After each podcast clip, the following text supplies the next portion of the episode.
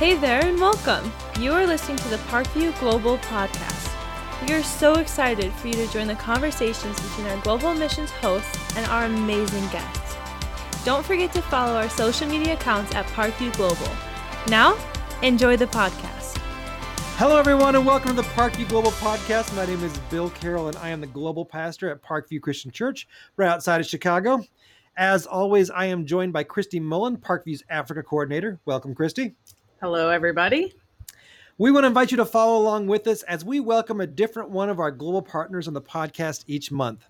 Today, we are joined by two of the staff from Orchard Group Church Planting. A few of our major global partners are not individuals, but instead church planting organizations. And these groups are experts at starting new churches. The, uh, the work that they do is both exciting and it's also on the front edge of the Great Commission. We're really excited to partner with them. Uh, the first guest joining us is Brent Storms, the president of Orchard Group Church Planting. Welcome, Mr. President, or may I call you Brent? Uh, absolutely. Uh, glad to be here. and we're also joined by Jordan Rice, who is the New York City Region Director of Orchard Group. And I think you'll see in our conversations uh, how, how important that position is in the history of Orchard Group. So, welcome, Jordan. Uh, glad to be here. Thanks for having me. You bet. All right. First things first, guys. An ongoing debate on the Parkview Global podcast Chicago pizza versus New York pizza. Because I know, Jordan, you're in New York, and, and Brent, you lived in New York for a long time. So you probably had both. Compare and contrast. Uh, I'll go first. I love the style and uh, I love the taste of Chicago's casserole uh, type dish, also referred to as pizza. it's, it's, not. It's not. It shouldn't be called pizza. Um, as with everything New Yorkers, we're supremacists. We believe everything we do is the best. So I'm going to go with New York. Well played. How about you, Brent? Uh, I just don't even think it's a comparison. I can't even give it uh, the the love that Jordan does. Uh, New York New York pizza all the way. It also has the practical value for New York pizza. You can fold it in half and walk down the sidewalk while you're eating. So can't do that yeah, with Chicago pizza. For, for sure. I can't even imagine the calorie count um, difference. Also, because I mean, Chicago is like like I can eat like three times a year tops at best. yeah. All right, guys. So again, so glad to have you on, and like start from the beginning and tell us Orchard's story. Well, um, it is an interesting uh, story because it took some twists and turns, especially very early on. Uh, Orchard, uh, Orchard Group was started by a man who had a desire to be a missionary in the Soviet Union back in the 1940s. Mm-hmm. And so he embedded himself in a Russian community in New York in order to gain uh, cultural knowledge and hopefully learn the language and all of that so that he could make his way into the Soviet Union as a missionary. And obviously, in the 1940s, that was a tough challenge and mm-hmm. didn't work out. But being in New York allowed him to see the need for churches to be started there, for the gospel to be shared there. And so, uh, Orchard Group started uh, planting new churches in the New York City metro uh, in the 1940s and that continued really for decades. The focus was on the city and then the immediate surrounding suburbs, places like Long Island and New Jersey and Southern Connecticut, even down into Pennsylvania. And so for decades, that was our, our story as a New York City regional um, organization. And uh, I got involved. I planted a church myself with Orchard Group in the Boston area in the cool. 1990s. And when I became president in 2007, our board uh, really gave me the freedom to say, we don't need to be defined by our past. Where do we want to go into the future? And uh, our feeling at the time was, what if we, instead of thinking regionally about our focus, started thinking demographically about our focus? So, planting churches in cities and in major metros, wherever they were in the US or in the world. And so, uh, over time, our focus shifted from being regionally oriented to being city focused in the US and around the world. And so now we've planted churches in places like Chicago and Miami and San Francisco and Los Angeles and you know lots of cities in between Seattle. Uh, we've also started working uh, internationally in some cities as well. And so the idea was like let's take what we've learned from working in a place like New York City and hopefully apply those learnings in places that are very similar mm-hmm. even though they're not necessarily uh, New York City specific. Yeah, I know that's true because when we were in Paris, we, we were in a network and we had a lot more in common with people from New York and Amsterdam or we major metropolitan cities than we did with smaller cities in France. So I, I love that you have that that focus. That that's awesome. So, so very clearly, guys. I mean, Orchard Group has been dedicated to reaching the major cities of the world. That's like that's your thing, and I love that. Why the cities? Hmm. That's a great question, Bill. I think, I mean, all of it is super important. The cities, the suburbs, uh, rural areas. Um, last year, before the run, uh, before the pandemic, Brent and I were on a uh, a panel at Exponential, and we were probably one of the funnest panels I've ever been on nice. with co- college campus planters and uh, rural planters. And man, wherever you are, it's it's all super important. I've always been drawn to cities personally uh, since my call to church planting, and I think that's been a, a, a distinctive of Orchard Group, mainly because of really what you see in terms of the the density, the the difficulty, and oops, the uh, the density, the difficulty uh, the disparity that you see in a lot of places, um, and really just the beautiful disparity. I mean, the diversity of of cities and what they offer. It's really unparalleled in so many different ways. So one of the things that we see um, is also the influence that cities have and their ability to to really radiate their influence a long way out. And Tim Keller would say, uh, he's much smarter than I. Side note, you can almost say anything and just say Tim Keller would say, and just end it with that, and then people will believe you. Uh, but Tim Keller would say that most, if you just historically you look, most movements start out of cities and then radiate the other way around, not the other way. Um, so uh, that that's probably one reason that Orchard Group does it. And we found a lot of similarity, just like you said, Bill, of a New York to Paris to Amsterdam. That New York is more similar to Paris than it is to Piscataway, New Jersey, even though Piscataway is much closer. Yeah. I love that because that's definitely the model of the book of Acts too, because Paul started in all the major cities and the churches broke out from there. So, I mean, every reason in the world to follow that model for sure. Oh yeah. Can you talk a little bit more, Jordan, about some of the um, the concerns of the city church? Yeah, I mean, pre-pandemic and post-pandemic, you know, there's there's probably a, a lot of some some difference that we're, that's evolving, but I think one of the challenges that we always face is just how ridiculously expensive hmm. it is to just go to the grocery store in the city and just there's a lot of amazing opportunities but also a lot of pressures. Many of them surround around just how expensive everything is.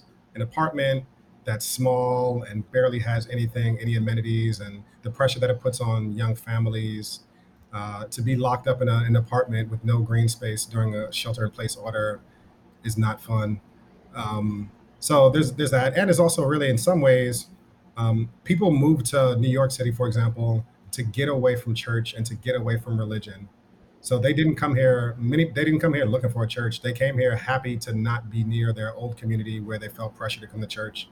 So there really is a, a cultural pressure against going to church, which in some ways plays well for us because if you, if you show up, people tend to be more serious about wanting to engage with Jesus. Uh, we don't have nearly as many cultural Christians um, that just want to check off the box. But at the same time, people are very content to have nothing to do with Christianity or Jesus. In fact, I think in a lot of ways, we have to do a lot of work to to separate Jesus and the gospel and the message of scripture from their previous negative experiences, which many times were not really about the gospel at all. It was just about kind of behavior in churches. Wow. That that was a pretty heavy statement. So like unpack that a little bit, Jordan. So why are the cities? Why do the cities tend to be a place where people do migrate to, or that are looking to get away from some of the baggage, maybe from from previous experiences, or why do you think in particular that they pe- people can dis- distance themselves from the church there? That's a good question. I mean, in some ways, it's a fresh start, and uh, there's post college. They move to cities. They're making a lot of money, so they're no longer under mom and dad's wallet and they can't they don't have to rely on anybody and culturally it's so accepted to not be a christian here in new york culturally it's so accepted to not have any ties to any organized religion at all and i think people um, for a variety of reasons back home that they weren't discipled well in their home churches and this is again why we need church great solid gospel preaching churches everywhere and they've had negative experiences or they just get their inferences of christianity from the news or, or whatever the other medium is. And, you know, so I, and also cities are fun. Cities are just a fun place to go. If you want to have a good time, go to a city. The, the arts and the scene and the nightlife, it's a lot of fun. And the age group of people who tend to move to cities, I would say that 25 to 35 year old age bracket, which I no longer belong to. Um, it's a fun it's a fun time of life, and people kind of want to just experience and and have fun in those times. Yeah. So Jordan, you alluded to it, but like besides being the New York uh, regional director, I mean, you also have planted a church in New York. So Oh, tell, yeah. tell us tell us about your journey a little bit there and what and and what you've learned. Yeah, well, well I've, I've learned a lot. Just to, now, I'm no longer consciously ignorant. Now I've kind of moved to the. I mean, I'm no longer unconsciously ignorant. Now I'm somewhat consciously ignorant of the things that I, I don't know. So we planted Renaissance Church about coming up on six years ago. It's going to be an awkward uh, celebration of six years uh, in September. Uh, but uh, through Orchard Group, I'm an attorney by trade, Wow. and I had this nagging suspicion that God wanted me to plant a church. And I had somewhat of a circuitous route based on my own personal uh, life difficulties and some uh, some difficulties with health in my family. And um, took a little pause. And uh, actually, Brent and I were friends at uh, a church we were going to in the city. And um, as a result of this, our friendship and a conversation, I didn't even know what Brent did for a little bit, actually. and um, I didn't even know what church planting was. I just knew that there were organizations that specialized in helping people like me who had a passion uh, to get funded and to get resourced and also to get trained on how to plant the church. So that was about eight or nine years ago. And then six years ago, we started Renaissance Church in Harlem. It's a multicultural expression of the gospel in the best neighborhood on the planet. And uh, things are going things are going really well. Well, Brent, you mentioned I know in previous conversations before about like there's something special about Jordan and the relationship that you've had with Jordan and stuff. Will you unpack that a little bit and just kind of also the excitement about what could be ahead for Orchard? Well, um, I'm not sure exactly where you're where you wanted me to go, but one thing I wanted to pick up on that Christy just mentioned, or the question that she asked and Jordan spoke to, was the, about the um, the expense of a city, Mhm. and it is a real concern. And one of the things we appreciate about par- uh, partners like Parkview is understanding that it does cost more to plant a church in a city. There's a Yes. lot more front end capital investment. But here's the flip side of that that people don't always think about is a church like Renaissance to be able to get started and become self-supporting, we required over a million dollars of outside support from partner churches. That's a lot of money to help start Yeah. a brand new church. But because of the income that people earn in those churches like Renaissance and because of their development of disciples and the development of generosity in people, they're able to give away a lot of resources to other church planting and mission efforts. And so I don't know that it's true already, but it will soon be true that Renaissance will have given more money out to Wow. church planting efforts and missions efforts internationally or, than they received. So yeah, the, the front end barrier is really a challenge. Uh, but the the result is that that kingdom return on investment is really Yeah. high, uh, especially when things go well as they have under Jordan's leadership. Um, yeah, I mean, I, I one of the things I deeply appreciate about Jordan is the um, crisis of faith that he had to go through, um, and maybe he'll share just a bit more about that.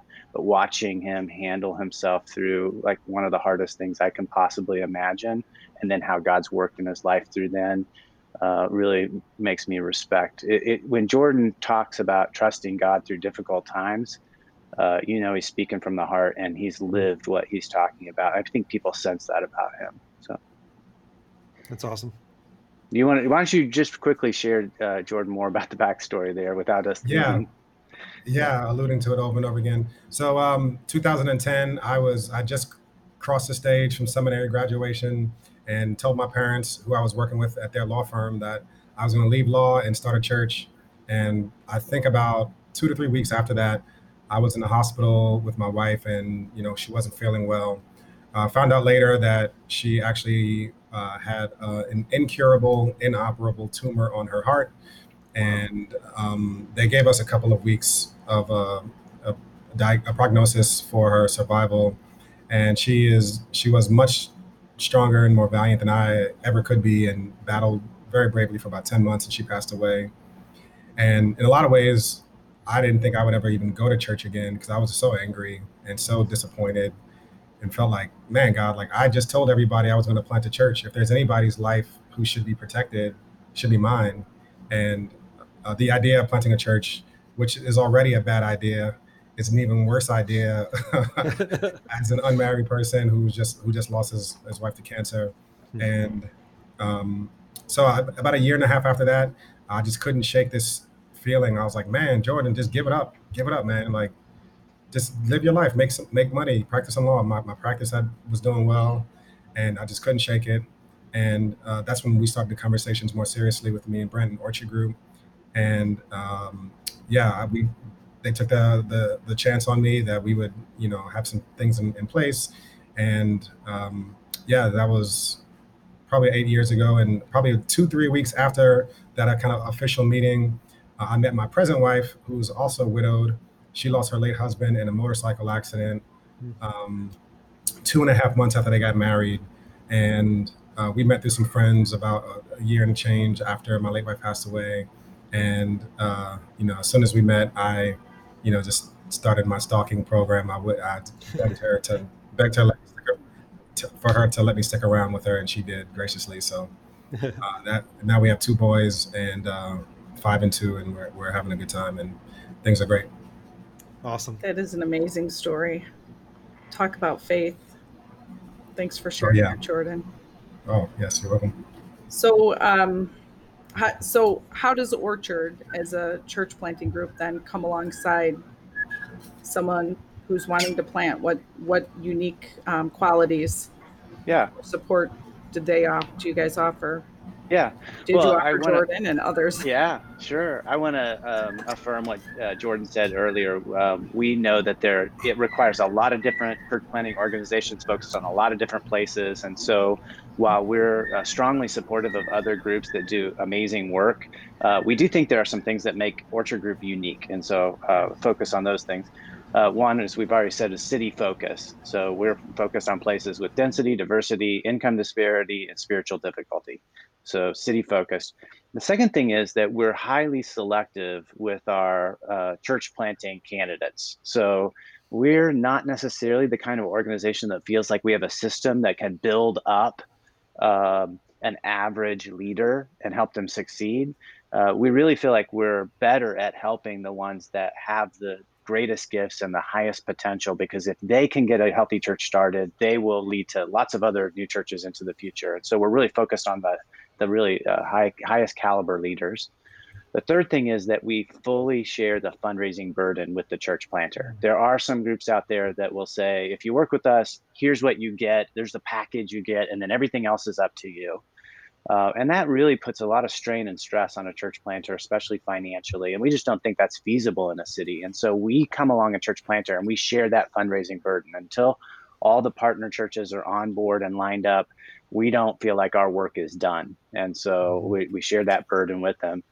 And then the fourth thing is that we form and lead a management team that stays with the church plant until they have a full team of local leaders in place uh, that will eventually become an eldership. So we we really have a strong uh, belief in the value of uh, you know a plurality of leaders standing shoulder to shoulder with the church planter or the pastor of that church.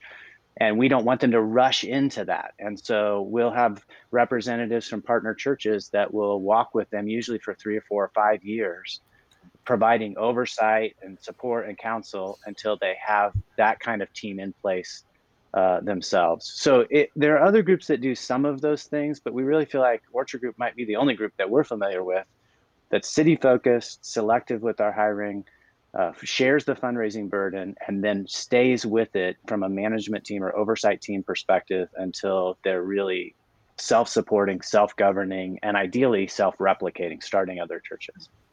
That's awesome. Um, so you talked about some of the places here that you've started churches. Um, how about internationally? Where has Orchard gone? Yeah. Well, um, you know, it, for us, there are lots of cities where we love to plant churches. We only will go to places where we know we have a great leader. And almost always we're focused on planting with indigenous leaders. Good. So uh, people who are either from that city or at very least from the country where they're going to be planting.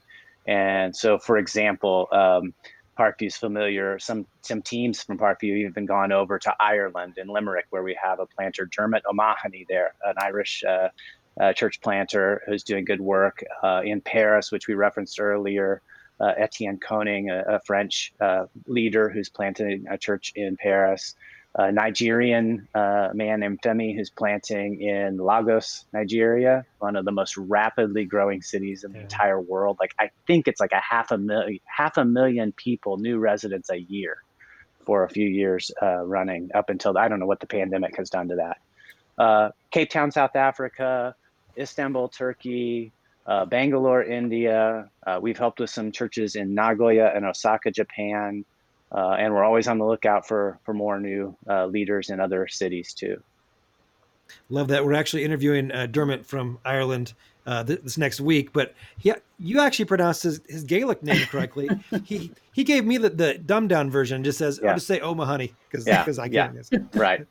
nice job, especially being, being, the boss, Brent. Good job. Uh, well, it's it, it, it, several trips over there. I'm, I I can't I can't always understand everything that people say in their Irish accents. And in fact, with Dermot, I can be in the car with him, and he's speaking in English with the people in the car, and then he'll get a phone call from a family member, and he starts speaking to them, and he's still mm. speaking in English, but I cannot understand what he's saying. So, Dermot, uh, uh, Jordan actually got to go on a, a, visit over there. A lot of times we like, nice. like our U.S. planters to try to get connected with our international yeah. planters because they can help each other. So, yeah. one of the best trips of my life. It was great.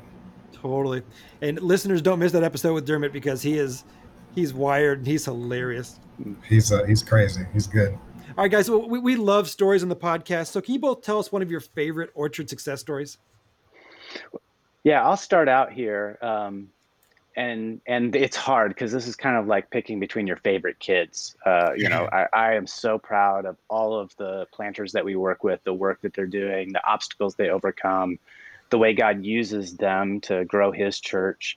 Um, and uh, but really, it's been a delight for me to watch Jordan lead at Renaissance Church in Harlem. Uh, they have grown rapidly by New York City standards, like mm. ridiculously uh, strong and healthy so soon. They're, as he said, almost six years old. Uh, pre-pandemic averaging about 600 people had just topped a yeah. thousand for the first wow. time at the end of last year um, they're doing an excellent job reaching their community. It's a beautiful expression of the church because while Harlem is is, is historically an African American community, uh, there are a lot of young people who have moved there from lots of different uh, backgrounds, and so that that uh, beauty and diversity is really highly reflected at Renaissance. Uh, but I really also respect Jordan because of how uh, he's developed other leaders, and so they have a great group of leaders who are now standing shoulder to shoulder with Jordan at Renaissance, and they've been sending out church planters. So nice. uh, just a couple of years ago, uh, Renaissance really fully supported a young leader named Kenny Hart, who is uh, from Harlem, and he's planted in Harlem, about a mile away. It's wow. fun on a Sunday morning, again, pre pandemic or hopefully after. You can walk from Renaissance Church to the Gathering Church. Wow. And, uh, but they really have very different personalities. So uh, Renaissance looks a certain way with the people that it's reaching in its exact little neighborhood, but just a mile away. Uh, where Kenny's leading, it would be almost all African American, maybe a handful of, of other uh, people uh, represented, but that that reflects their little pockets of Harlem that they're serving in and and the gathering is already I don't know 300 people or so. Jordan could say more about that, but they're just a couple years in and really going strong. And then uh, Jordan also raised up a leader, uh, Russell Rader, who's going to be planting a church in Lower Manhattan in the Union Square, wow. uh, really big transportation hub uh, in uh, in Lower Manhattan, and a great young leader who is uh, poised to reach that uh, people group there. And then we have an eye on the Bronx and some potential candidates for that. So a lot of this is to what we see is if you get a great leader, good resources, good coaching, good support, and then let them lead in their own unique way with their personality and gifting, they create something beautiful, but it has the potential to reproduce over and over again. This is why we call ourselves Orchard Group. We want to see yeah. multiplication, and, and Jordan, God's used Jordan to do that. Beautiful. How about you, Jordan? Favorite story?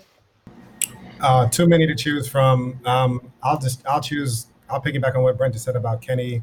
Kenny's like my little brother in the ministry, and one of the things that's so fascinating about church planting is the more church plants, healthy, vibrant, gospel-centered church plants you have in a region, they're not picking and borrowing from each other, and you know members are going back and forth from one to another. They're actually we it actually accelerates growth exponentially. Gospel movement in the city period. So um, Kenny coming to Harlem and planting an amazing church strengthened our church. We grew faster with better disciples because of not just even the stuff we were doing. It's like a rubber band effect that really has an amazing impact. And Kenny's an amazing leader. He was just in the New York Times featured for some social action that they were doing and uh, profound, prophetic, amazing, hilarious leader. And I've seen, you know, firsthand that, you know, a lot of times we will talk to people and they say, well, what is it like to have a church down the street, like five minutes down the street? I'm like, it's amazing. First of all, there's a half a million people in Harlem yeah. alone. Nobody, I mean, people who go to church, they don't have, they've never heard of Renaissance, even though we're a half a mile away, because our focus is on people who don't know Christ. And so that, that just our, um, and we're wanting to see more things happen in Harlem and certainly other parts of the city like the Bronx and Russell in downtown Manhattan. So it's it's really good seeing New York City churches and Brandon Watts in Brooklyn who's killing it. Um, it's it's amazing to see how the New York City churches, for example, as one pocket of Orchard Group, are strengthening each other, and it's so, it's so good. Love it, guys. Super excited for you. Super, super excited to be a part of what you're doing. So, last question then: How can our listeners pray for Orchard Group and its churches? You want to go first, Jordan? Yeah. So I would say some of this is, you know, we have to be creative in a in a post pandemic world. We have to be safe and smart and wise and creative. Uh, a lot of our churches, for example, like Renaissance, we meet in a school and the DOE, not that we're able to even go back because of what happened in New York. Um, but uh, yeah, I mean, we don't know what a post-pandemic world looks like in terms of space and meeting spaces and all of all of these things. Um, so yeah, pray for creativity and doors to open for us to continue with the mission. Absolutely. And I would add, um, you know, one of the things I'm so grateful that God has done uh, with Orchard Group is uh, is around racial diversity. Uh, we mm-hmm. have an organizational history of over 70 years a lot of that working in a place like New York City, but it's actually quite surprising to look back and realize that for decades on decades, we only had a handful of leaders planting churches who were not white leaders. Mm-hmm. Um, some Portuguese speaking Brazilian leaders, um, Indian, um, Hispanic leaders, a handful of African American leaders, but really it had not been a strength of ours. And honestly, when Jordan came along, and with our international efforts expanding, uh, it's now true that we look back and in the last six years, uh, over half or right at half of the leaders that we've worked with are African American, uh, Hispanic, um, Asian. And so God's really expanded our diversity, but at the same time, He's opened our eyes to the need to be um, pursuing racial justice. And obviously, our whole world is tuning into this need right now, um, hopefully. And uh, so I just asked for prayer that we'd have wisdom about how to pursue that.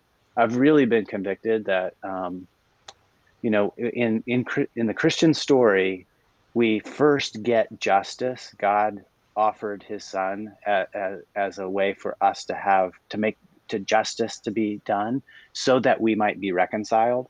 Mm. And I really am af- afraid sometimes that if we're only talking about reconciliation racially, we're not dealing with a justice issue, then we're getting it backwards, or we're going to get a thin veneer of reconciliation, but it won't be true because it didn't pursue justice first. Yeah. So I don't know exactly what that means, but I'd really ask that you'd pray with us that our churches would pursue justice so that we can get reconciliation. And uh, you know, I, I I know God needs to do that work, but I think we can join Him, and I want to do that well. That's beautiful. Yeah, we would love to join you in, in, praying for that. We'd like to remind all of our listeners that you can find information in the show notes for both Orchard Group as well as Renaissance Church and a lot of the things that we talked about, as well as you can find information on all of our global partners that we support. And guys, again, Brent and Jordan, just um, thank you so much for joining us, and thank you so much for letting us be a part of all the exciting things that God's doing uh, through Orchard Group. Well, we're so grateful for Parkview. You guys have been amazing partners, and it's a joy to work with you. Awesome. Blessings, guys. Thanks. Have a great day. All right, you too. Thanks. Bye bye.